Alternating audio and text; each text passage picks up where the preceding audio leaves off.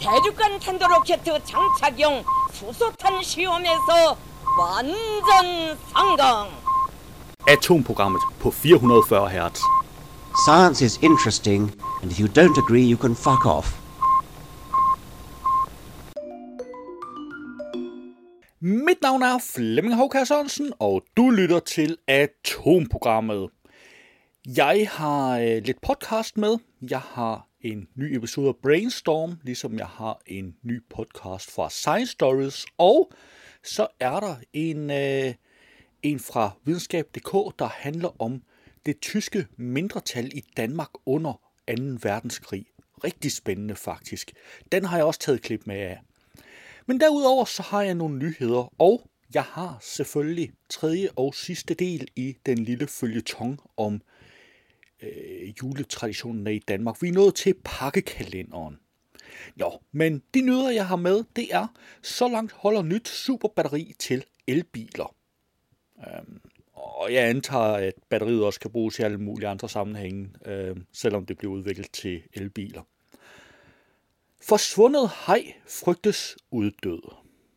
Arkæologer finder grufuldt knogletårn midt i storby. Det lyder værre, end det er, tro mig. Og så har jeg dansk udviklet coronabehandling skal testes på mennesker. Forskere finder tåget skov fyldt med ukendte dyr. Forskere jubler over koralrev, og det er ikke normalt. De plejer nærmest at bryde sammen i krampegråd, hvis der er nogen, der nævner et koralrev. Her er der faktisk lidt at juble over. Og nu er der gået et eller andet galt her. Sådan, astronomer finder kosmiske motorveje, som kan forkorte rejsetiden i solsystemet. Og så har jeg selvfølgelig ugens nyhed. Kan mennesker trives i rummet? To danske arkitekter isolerede sig i halvfems dage i Arktis for at finde ud af det. Lad os kaste et hurtigt blik på, hvilke podcasts, der er dukket op i løbet af ugen. I denne uge er der en ny udgave af videnskab punktum d k's Brainstorm podcast. Jeg kan jo læse på Facebook og andre steder, at nogle mennesker de hævder, at det ikke er særlig alvorligt, eller det er bare en gang influenza eller sådan noget. Så det er noget forfærdeligt sludder. Immunsystemet går amok, og det er også det, man kender ved covid nitten. Man kommer en såkaldt cytokinstorm. Velkommen til Brainstorm. I denne episode undersøger vi, hvordan coronavirus påvirker hjernen. Og de forskere, hvis hjerner vi plukker, er Michael Eriksen Benros og Paul Hvidebæk. Mit navn er Asbjørn Mølgaard Sørensen. Og jeg hedder Jens Barstam Koch. Velkommen, Velkommen til Brainstorm.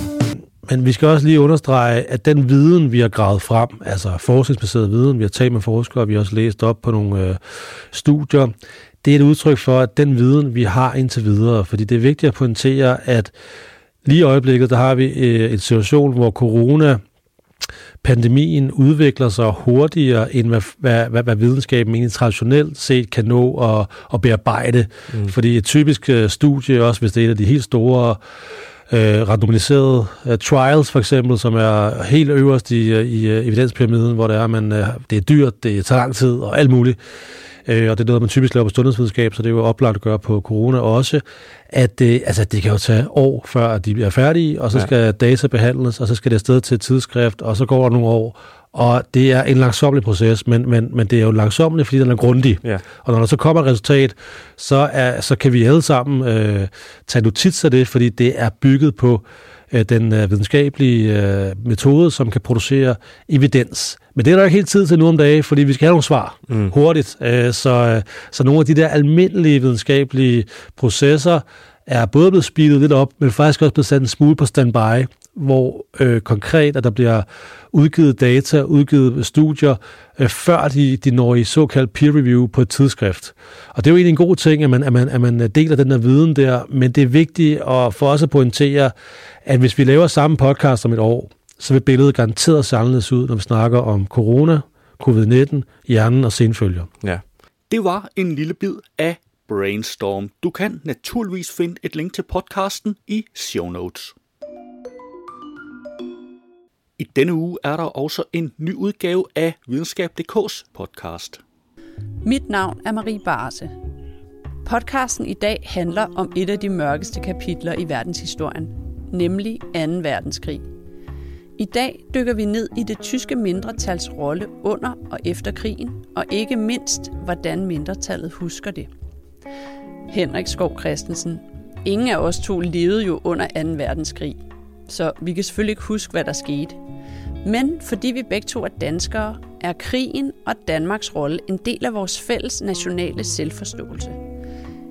Øhm, kan du ikke fortælle lidt mere om, hvis vi ser på det sådan ud fra historisk fakta, var det tyske mindretal så ofre? Altså i den forstand, at de havde seks hundrede og halvtreds faldne, masser af invaliderede, og efter krigen godt tre tusind indespærrede familieforsørgere, sønner, fædre og brødre, så vil man jo altid kunne hævde, at de var ofre. Men de var ikke som folkegruppe betragtet uskyldige i den hårde skæbne, de led. De var jo, de var jo fuldstændig solidarisk med Nazi-Tyskland, politisk, militært, økonomisk og kulturelt. Førerprincippet, som gjaldt i Nazi-Tyskland, det gennemsyrede også alt i det tyske mindretal. Og de havde en politisk kultur fuldstændig som i, i Nazi-Tyskland. De var så at sige en mini-udgave af Nazi-Tyskland på dansk statsområde. Så de var også illoyale over for den stat, de alt overvejende var statsborgere i. Det var en lille smagsprøve på videnskab punktum d k's podcast, og du kan naturligvis finde et link i show notes. I denne uge er der også en ny udgave af Science Stories podcasten.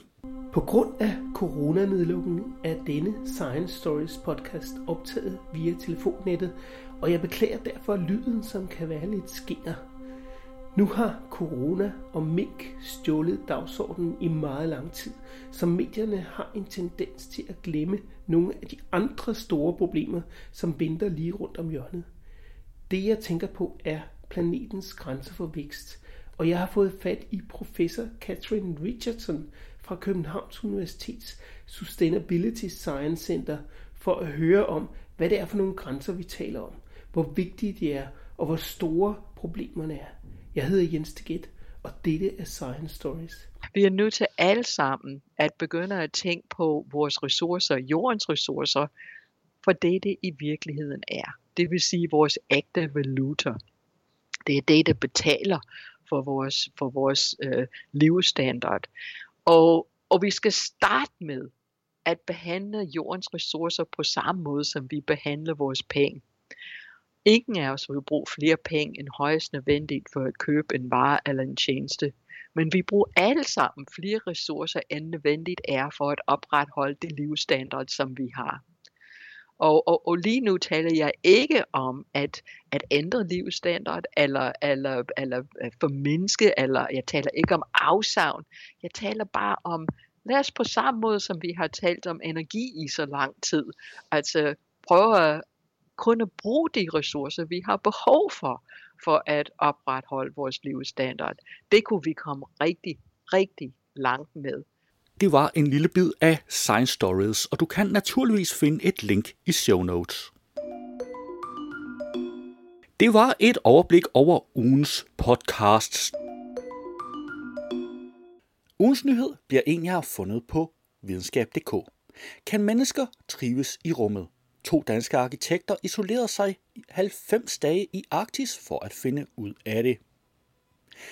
Denne artikel handler om to danske rumarkitekter, der netop er vendt hjem fra en tre måneder lang mission i en forladt nordgrønlandsk mineby. Her, knap fire tusind kilometer fra København, skulle de teste deres rumhabitat, som de håber kan blive en af fremtidens almene rumboliger. Deres tur er blevet fuldt tæt af forskere fra syv forskellige lande, der alle håber på, at missionen kan give ny viden om, hvordan mennesker kan trives bedre i rummet. En af arkitekterne bag, Sebastian Aristotelis, fortæller om missionen til videnskab punktum d k. Jeg kan tydeligt huske, da Knud Rasmussen, søværende skib, der sejlede os de sidste hundrede kilometer til vores site, satte os af på bredden. Ved en forladt by i det nordlige Grønland, fyrre kilometer nord for Tulebassen. Jeg var helt stille i de timer, det tog at sejle derop. Vi vidste ikke, hvad vi skulle forvente. Vi havde ingen idé, og ingen af os havde været på Grønland før. Men ideen med projektet er, at habitatet skulle kunne fungere til normale personer og ikke kun professionelle astronauter. Vi blev sat af på bredden, hvor vi rullede vores to hundrede kilo tunge petroleumstønder op på land med vores bagage og vores rifler, og så forsvandt skibet i horisonten. Der var ikke andet end et par forladte skure og en spand, som vi kunne bruge som toilet. Der ville gå fire dage, før vores rumhabitat kom. Så nu stod vi så der og var mutters alene, og jeg tror ikke, at vi havde nogen idé om, hvordan vi ville reagere. Jeg har altid tænkt, at hvis jeg var blevet soldat i et andet liv, ved jeg heller ikke, hvordan jeg ville have håndteret det. Havde jeg været en af dem, der havde fået P T S D eller ikke? Det kan man ikke rigtig vide, før man har prøvet det. Ordene falder roligt ud i telefonen, men den drengede begejstring skinner alligevel igennem, og Sebastian mindes de første dage af missionen, som han og makkeren Karl Johan Sørensen tog hul på i begyndelsen af september. Sebastian og Karl Johan er stifter og leder af Saga Space Architects, der, som navnet antyder, drives frem af astronomiske ambitioner i bogstaveligste og mest jordnære forstand. Målet er at udvikle almene rumboliger til et liv på månen og på Mars, der ikke kun er målrettet højt specialiserede astronauter, men helt normale mennesker på sigt. Det hele begyndte med en model som den, du kan se, hvis du klikker på linket i show notes.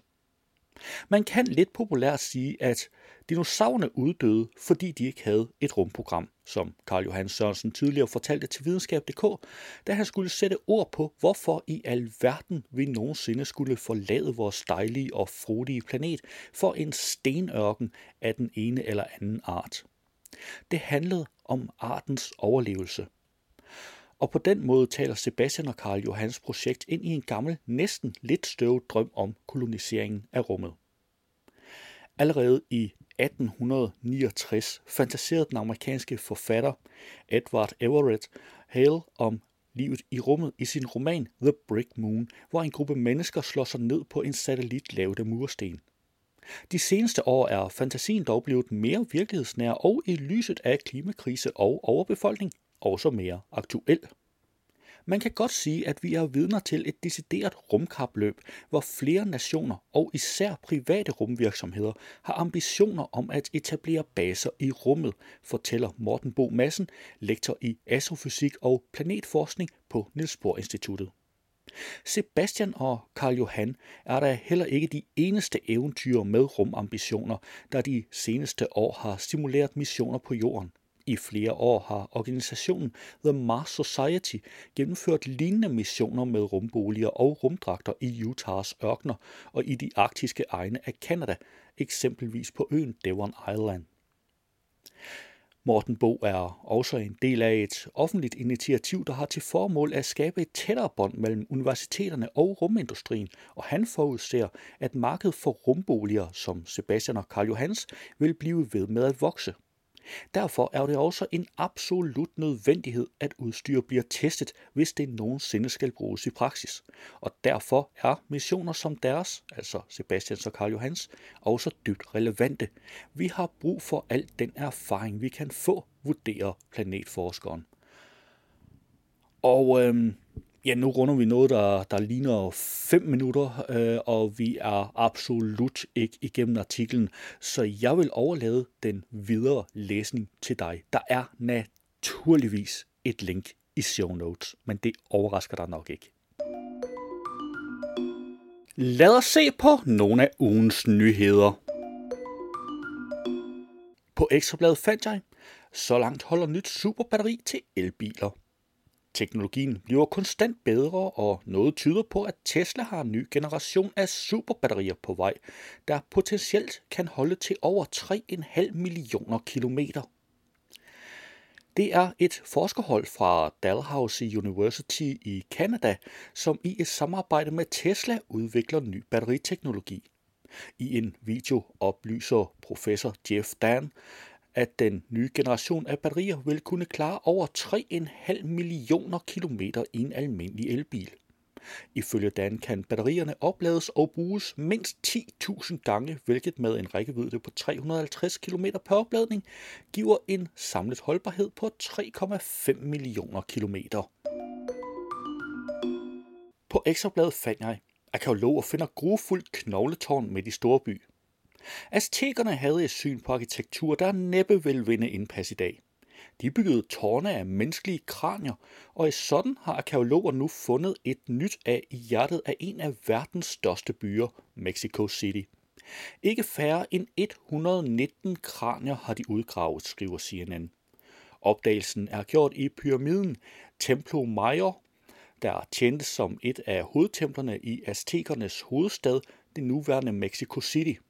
Arkæologerne faldt over en anden del af det fem meter brede knogletårn i to tusind og sytten, men det blev fundet et andet sted i området. På Berlingske fandt jeg, danskudviklet coronabehandling skal testes på mennesker. Til foråret, måske allerede i marts, kan en behandling mod covid nitten udviklet af danske forskere blive testet på mennesker.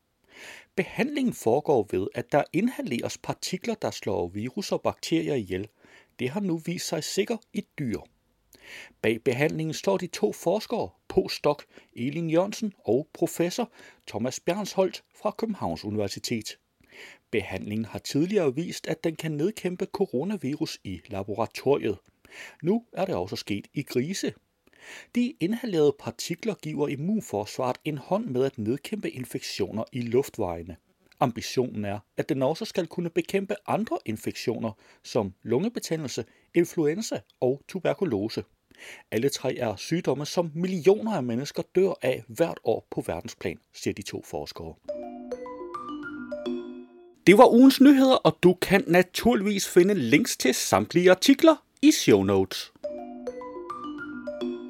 Lad os se på nogle af ugens nyheder. På Ekstrabladet har jeg fundet, forsvundet haj frygtes uddød.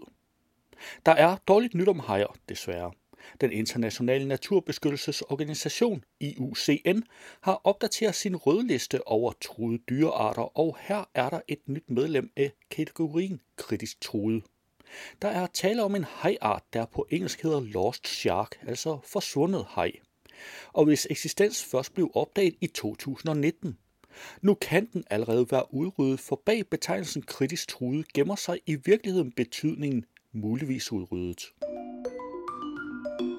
På Ekstrabladet fandt jeg, forskere finder tåget skov fyldt med ukendte dyr. Listen over verdens dyr og planter skal opdateres. Et forskerhold har været på en to uger lang ekspedition i Sungodalen i Bolivia, og her har de fundet tyve ukendte arter. Sungodalen ligger ikke mere end halvtreds kilometer fra Bolivias hovedstad La Paz, men alligevel er området stort set uudforsket. Forskerne fandt hugorme, frøer og sommerfugle, der aldrig før er set. På Ekstrabladet har jeg fundet, forskere jubler over koralrev. Den globale opvarmning er langsomt i gang med at dræbe verdens koralrev, der lider i det varme vand. Men nu har forskere gjort en opdagelse ud for Afrikas østkyst, der giver håb. De har fundet et koralrev, der er upåvirket af de ødelæggende klimaforandringer. Jeg er meget begejstret. Det giver os noget at håbe på. Gode nyheder i dystre tider, fortæller havbiolog Tim McClanahan til den britiske avis Guardian. På videnskab punktum d k fandt jeg, astronomer finder kosmiske motorveje, som kan forkorte rejsetiden i solsystemet. Astronomer har i et nyt studie kortlagt et netværk af usynlige strukturer af rummotorveje. Baner skabt af samspillet mellem planeternes tyngdekraft, som objekter kan rejse langs, skriver Science Alert. Langs disse baner kan objekter som asteroider og kometer rejse meget hurtigere gennem det interplanetare rum end normalt. I løbet af årtier, frem for de meget større tidsskalaer på op mod hundrede tusinder eller endda millioner af år, som det ellers kan tage. Det var ugens nyheder, og du kan naturligvis finde links til samtlige artikler i show notes. Tredje og sidste del af den lille juleføljeton, jeg har hentet på videnskab punktum d k. De havde en samlet artikel om øh, med dem alle sammen i, og jeg har så valgt at dele den artikel op i tre. Vi er nået til pakkekalender var hjemmestrikket. Så skal vi igen tælle ned til jul. fireogtyve låger skal åbnes, kalenderlys skal brændes ned, plastikdæmser skal pakkes ud, og tysk mælkechokolade skal pilles ud af pap og plast. Julekalender i forskellige varianter har været med til at maksimere spændingen ved julen siden starten af nittenhundredetallet, fortæller Karoline Nyvang, der er seniorforsker ved Dansk Folkemindesamling på Det Kongelige Bibliotek. I sidste uge hørte vi om kalenderlysets historie. I kølvandet på kalenderlysene kom pakkekalenderne i takt med, at danskerne fik flere penge mellem hænderne. Det forudsætter en vis velstand at kunne forlænge julen, så den varer en måned. Det havde man fået i nitten halvtredserne og nitten tresserne. Det blev muligt for den brede befolkning at give børn adventsgaver eller små pakker hver dag op til jul, siger Karoline Nyvang og fortsætter. Nogle af de første pakkekalender, vi kender, er hjemmestrikket med små lommer til hver gave. I Sønderjylland satte man træsko i vinduet. Hvis børnene var uartige, lå der et stykke kul i træskoen om morgenen. Hvis de havde været artige, lå der en gave. I nitten toogtres kom den første julekalendervis på D R. Historier fra hele verden bestod af fireogtyve afsnit med tegnefilmer og optagelser af børn i fremmede lande. Chokoladekalenderne ramte supermarkedernes hylder i nitten firserne, og i nitten fireoghalvfems kunne voksne for første gang købe en skrabekalender fra Tips, fortæller Karoline Nyvang. Siden er et utal af julekalendere kommet til. Det er et nyt fænomen, at der er så stort et udvalg som i dag. I tidligere tider, hvor man havde et mindre økonomisk råderum, end man har i dag, var det langt fra alle børn, der fik en julekalender, slutter Karoline Nyvang. Og du kan naturligvis finde et link til hele teksten i show notes. I denne uge er der ved redaktionel afslutning endnu ikke kommet en ny udgave af N A S A's nyhedspodcast This Week at NASA. Derfor springer vi den over. Det var atomprogrammet for denne gang. Du skal have tak, fordi du lyttede med, og vi lyttes ved næste gang.